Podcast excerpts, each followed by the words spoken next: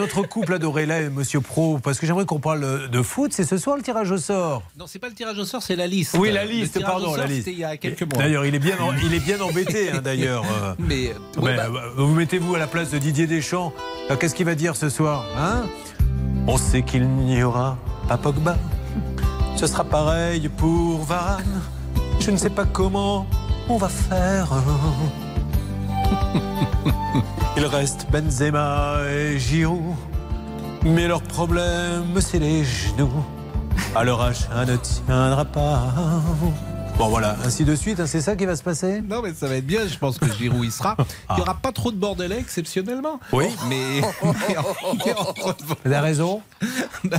en revanche, en revanche, non mais on, attend Giroud et euh, on espère. Il y, a, très peu de Français qui croient d'ailleurs. J'ai vu qu'il y avait un sondage, 25% simplement des Français pensent qu'on va gagner la Coupe du Monde. Et vous?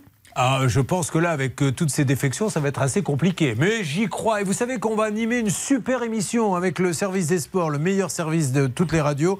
On va, on refait la Coupe du Monde que j'aurai la chance d'animer avec toute l'équipe autour de moi. Ça sera tous les soirs à 20h. Et on va faire vivre cette Coupe du Monde. Ce sera là qu'il faudra l'écouter.